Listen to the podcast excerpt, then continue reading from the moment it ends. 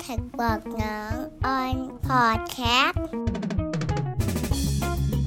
สวัสดีครับ ขอต้อนรับเข้าสู่ Tag สมัครหนอม on Podcast season 3สำหรับตอนนี้เราจะมาคุยกันในเรื่องของการเปิดบัญชีรับเงินบริจาคกับประเด็นที่ต้องระวังทางภาษี ในช่วงวิกฤตแบบนี้ครับ ผมเชื่อว่าหลายคนเนี่ยก็คิดอยากจะช่วยเหลือคนอื่นทำอะไรได้เราช่วยเหลือใครได้ก็ช่วยกันไปถูกไหมครับ ซึ่งวิธีที่ง่ายที่สุดที่หลายคนเลือกจะทำก็คือ เปิดบัญชีขึ้นมาบัญชีหนึ่งแล้วก็รับเงินเข้าบัญชีตัวเองไป หลังจากนั้นก็เอาเงินก้อนนี้ไปบริจาคหรือไปทำประโยชน์ต่างๆ ให้กับผู้อื่น บางคนหนักกว่านั้นก็อาจจะไม่ได้เปิดบัญชีใหม่ด้วยซ้ำใช้บัญชีของตัวเองเลย แล้วก็เอาเงินเข้ามา ซึ่งมันมีประเด็นตามมาที่ทำให้หลายคนกลัวก็คือว่า แล้วมันจะต้องถูกมองว่าเป็นรายได้ที่ต้องเสียภาษีหรือเปล่า กับอีกประเด็นก็คือ การที่มีเงินเข้าแบบเนี้ยจะต้องถูกส่งข้อมูลให้กับกรมสรรพากรหรือเปล่า วันนี้เรามาฟังกันตอบกันครับ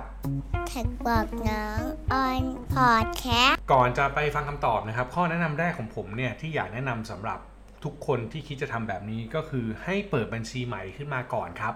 โดยการเปิดบัญชีใหม่เนี่ยมันจะช่วยให้เราแยกเงินส่วนนี้ออกจากส่วนอื่นได้อย่างชัดเจน แล้วก็ป้องกันประเด็นที่จะเป็นปัญหาในอนาคตได้ครับ ส่วนทางประเด็นของภาษีเนี่ยถ้ายึดตามแนวทางที่กรมสรรพากรเคยตอบมาหลายครั้งนะครับ รวมถึงในเคสที่เกิดขึ้นในปีที่ผ่านมาอย่างเช่น กรณีของพี่บินที่เปิดรับบัญชีบริจาคแบบนี้เหมือนกันเนี่ยกรมสรรพากรได้ตอบมาครับว่ากรณีนี้เนี่ยจะไม่ถือว่าเป็นเงินได้ตามกฎหมาย นั่นแปลว่าไม่ต้องเสียภาษีครับ ด้วยเหตุผลที่บอกว่าการกระทำลักษณะเนี้ยมันเป็นลักษณะของตัวแทนรับเงินบริจาค ไม่ใช่รายได้ หรือพูดง่ายคือการทำแบบนี้มันไม่ทำให้เจ้าของรวยขึ้น ไม่ทำให้เจ้าของบัญชีเนี่ยมีเงินมากขึ้น หรือร่ำรวยขึ้นหรือมีประโยชน์จากเงินก้อนนั้น ดังนั้นมันก็จะอยู่ในกลุ่มที่เป็นตัวแทน ซึ่งเคสเนี้ยมันก็ไล่เรียงไปตั้งแต่การรับเงินทำบุญทอดกระถินทอดพระป่า รับเงินบริจาคต่างๆ มาช้านานละพวกเนี้ยก็จะคิดในหลักการเดียวกันคือ เท่ากับการเป็นตัวแทน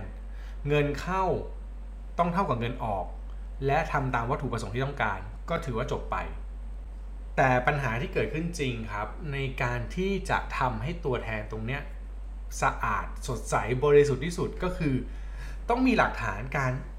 ออกของเงินด้วย คือการเข้าของเงินเนี่ยมันเป็นเงินเข้ามาอยู่แล้วเนาะซึ่งเราก็ไม่รู้หรอกใครโอนเข้ามาบ้างเขาจะแปะสลิปหรือไม่แปะสลิปนั่นเป็นเรื่องของเขาแต่ฝั่งเงินออกเนี่ยเราต้องมีหลักฐานที่มาที่ไปของการเอาเงินออกว่ามันออกไปแบบไหนยังไง ซึ่งตรงเนี้ย แนวทางของกฎหมายหรืออะไรก็ตามเนี่ยมันไม่ได้ระบุไว้ชัดเจนครับว่าแค่ไหนจะเรียกว่าเพียงพอในการพิสูจน์ บางกรณีมันอาจจะเกิดปัญหาแบบนี้ขึ้นมาบ้าง เช่นในช่วงหนึ่งนะครับ ผมเคยทวิตถึงคุณกรณีของคุณป๊อปปองกูลที่เปิดบัญชีตัวเองขึ้นมา แล้วก็เอาเงินไปซื้อหน้ากากอนามัย จะเห็นว่าปัญหาเกิดขึ้นคือ เวลาไปซื้อหน้ากากอนามัยเนี่ยในตอนนั้นที่หน้ากากอนามัยราคาสูงผิดปกติเนี่ยผู้ขายเองเขาไม่ออกใบเสร็จให้ เขาไม่มีหลักฐานอะไรให้เลย แต่เงินมันออกไปแล้วถูกไหมครับ จะพิสูจน์หลักฐานการจ่ายตรงนี้ยังไงก็น่าจะมีปัญหา ซึ่งถ้าเกิดผู้ขายเนี่ยออกใบเสร็จให้ตัวผู้ขายเองอาจจะไม่ได้กลัวเรื่องภาษี แต่มันจะไปมีปัญหากับตอนนั้นที่มีเรื่องของกรมการค้าภายในที่กำหนดราคาหน้ากากไว้ ก็จะเป็นปัญหากันอีก มันก็เลยกลายเป็นว่าออกหลักฐานไม่ได้ แล้วพิสูจน์ไม่ได้ เงินออกไปจริงละ แต่ไม่มีหลักฐานพิสูจน์ แล้วมันจะทำให้ตีกลับมาว่า เมื่อไม่มีหลักฐานพิสูจน์ ตรงเนี้ยก็เลยไม่รู้ว่ามันเป็นตัวแทนจริงหรือเปล่า สัมภากรอาจจะประเมินเป็นเงินได้ก็ได้ ซึ่งถ้าถูกประเมินเป็นเงินได้แล้วเนี่ยมันถูกเอามารวมคำนวณภาษีปั๊บก็จะพบว่ามันไม่มีหลักฐานค่าใช้จ่ายเนาะก็ยิ่งจะต้องเสียภาษีจากเงินยอดเงินที่เข้าเนี่ยเต็มจำนวนเลยนะครับ ซึ่งเป็นปัญหา นั้นมันจะเป็นปัญหาที่ค่อนข้างใช้คำว่าลูกโซ่ละกันก็คือ ถ้าเกิดคุณทำแบบเนี้ยสิ่งที่เกิดขึ้นก็คือเงินเข้าบัญชี แล้วไม่มีหลักฐานพิสูจน์การออก ซึ่งทำให้คุณไม่ใช่ตัวแทน กลายเป็นว่าต้องกลายเป็นรายได้ของเรา และเมื่อเป็นรายได้ของเราก็กลายว่าเราต้องเสียภาษี สิ่งที่แนะนำเสมอว่าทำได้แล้วดีที่สุดนะครับ ถ้ารู้ว่าไม่สามารถจะพิสูจน์หลักฐานการจ่ายได้ ไม่สามารถจะมีระบบหรือสร้างเหตุอะไรพวกนี้ที่สามารถรองรับได้เมื่อถูกสรรพากรตรวจสอบ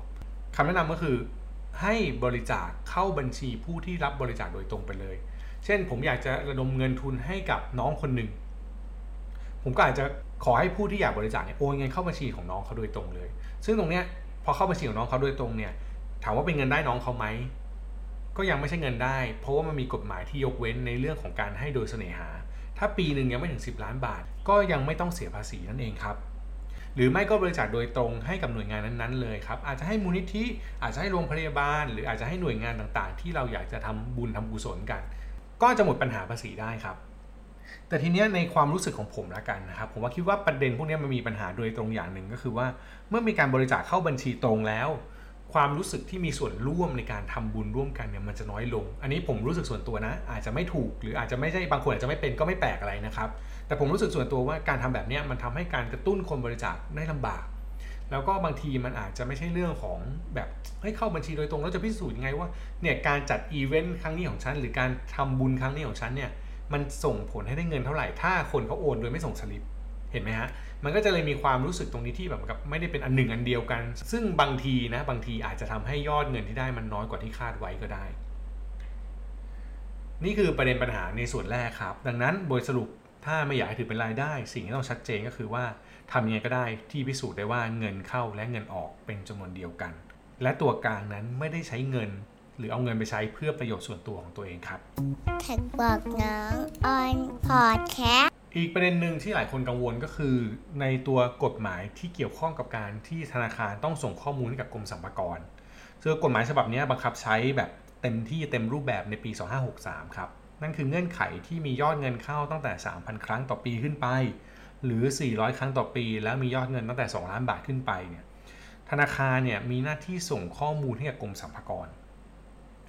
ดังนั้นการรับบริจาคเนี่ยถ้าเปิดบัญชีตัวเอง แล้วคุณเป็นคนที่สามารถระดมเงินได้เยอะเนี่ยมันมีโอกาสที่จะเข้าเกณฑ์ใดเกณฑ์หนึ่งก็ได้ เช่นอาจจะถึง 3,000 ครั้ง หรืออาจจะ 400 ครั้งต่อปี หรืออย่างถ้ากรณีพี่บินในปีที่แล้วนะครับก็เชื่อว่าวันเดียวอาจจะเกิน 3,000 ครั้งแล้วก็ได้ นั่นแปลว่าข้อมูลเงินเข้าทั้งหมดตรงเนี้ยจะถูกส่งข้อมูลแบบสรุปให้กับกรมสรรพากรธนาคารมีหน้าที่ส่งข้อมูลตามกฎหมายฉบับนี้ที่ออกมา หลายคนก็จะกลัวว่าเอาถ้าธนาคารส่งข้อมูลให้สรรพากรเนี่ย แล้วจะโดนตรวจสอบภาษีไหมเห็นไหมครับว่ามันมีความเชื่อมโยงกันกับเรื่องเมื่อกี้ จริงๆแล้วถ้ามันแมทชิ่งหรือจับคู่ทุกอย่างได้ หลักฐานครบรายละเอียดครบ การกระทำทุกอย่างครบ การถูกส่งข้อมูลให้สรรพากรไม่ใช่ประเด็นที่จะถูกตรวจสอบภาษีหรือประเมินภาษีเพิ่ม เพราะเจ้าตัวสามารถพิสูจน์ได้ว่าเราเป็นแค่ตัวแทนเท่านั้น ปัญหาตรงนี้ก็จะหมดไป ซึ่งเรื่องนี้มันสะท้อนอีกประเด็นหนึ่งก็คือว่า ในการส่งข้อมูลให้สรรพากรเนี่ยมันไม่ได้เกี่ยวกับการประเมินภาษี แต่มันเป็นแค่มูลเหตุหนึ่งหรือเงื่อนไขหนึ่งที่จะทำให้ถูกสรรพากรตรวจสอบได้ อันนี้น่าจะเป็นไปได้ครับแท็กบอกน้องออนพอดแคสต์ทีนี้เรามาสรุปประเด็นทั้งหมดกันนะครับ ที่เราคุยกันมาเรื่องของการรับบริจาคเนี่ยโดยส่วนตัวผมมองว่าเป็นสิ่งที่ควรทำและทำได้ เพียงแต่ว่าก่อนจะทำอะไรพวกนี้เราต้องบริหารจัดการให้ดีก่อน วางระบบวางแผนจัดการให้เป็นระเบียบ เพื่อที่จะได้ป้องกันปัญหาในภายหลัง หรือไม่งั้นเราก็ต้องตัดตอนเลยครับ โดยการยอมให้บริจาคเข้าบัญชีผู้ที่มีปัญหา หรือว่าหน่วยงานนั้นๆโดยตรง เพื่อที่จะได้ป้องกันการเกิดเหตุแบบนี้อีก อย่างไรก็ดีครับ โดยมุมมองส่วนตัวของผมมองว่า ถ้าเป็นไปได้ทางภาครัฐเองเนี่ย ก็อาจจะช่วยเหลือโดยการจัดตั้งกองทุนที่มันจริงจังขึ้นไปเลย ว่าเป็นกองทุนช่วยเหลือเรื่องเร่งด่วนอะไรพวกนี้ขึ้นมาสักกองทุนหนึ่งแล้วก็ให้สิทธิผู้ที่บริจาคเนี่ยได้รับสิทธิลดหย่อนภาษีโดยตรง ก็อาจจะทำให้เงินบริจาคตรงนี้เนี่ยเป็นเรื่องที่ทำได้ง่าย แล้วก็สะดวกกับทุกคนมากขึ้นครับ ซึ่งตรงนี้ก็จะเกิดคำถามตามมาอีกว่า แล้วทำไมรัฐถึงไม่ใช่ภาษีที่ประชาชนจ่าย ในการบริหารจัดการเรื่องนี้ ต้องรอให้ประชาชน มาเป็นผู้ระดมทุนหรือจัดการกันเองด้วย ฝากเป็นคำถามไว้นะครับ ซึ่งคงไม่มีคำตอบ ฝากติดตามแท็กสปนอมออนพอดแคสต์ในทุกช่องทางที่คุณใช้ฟังพอดแคสต์ครับ และพบกับความรู้ภาษีแบบนี้ได้ทุกเช้าวันพฤหัสวันนี้ลาไปก่อนแท็กสวัสบดีอครักบน้อ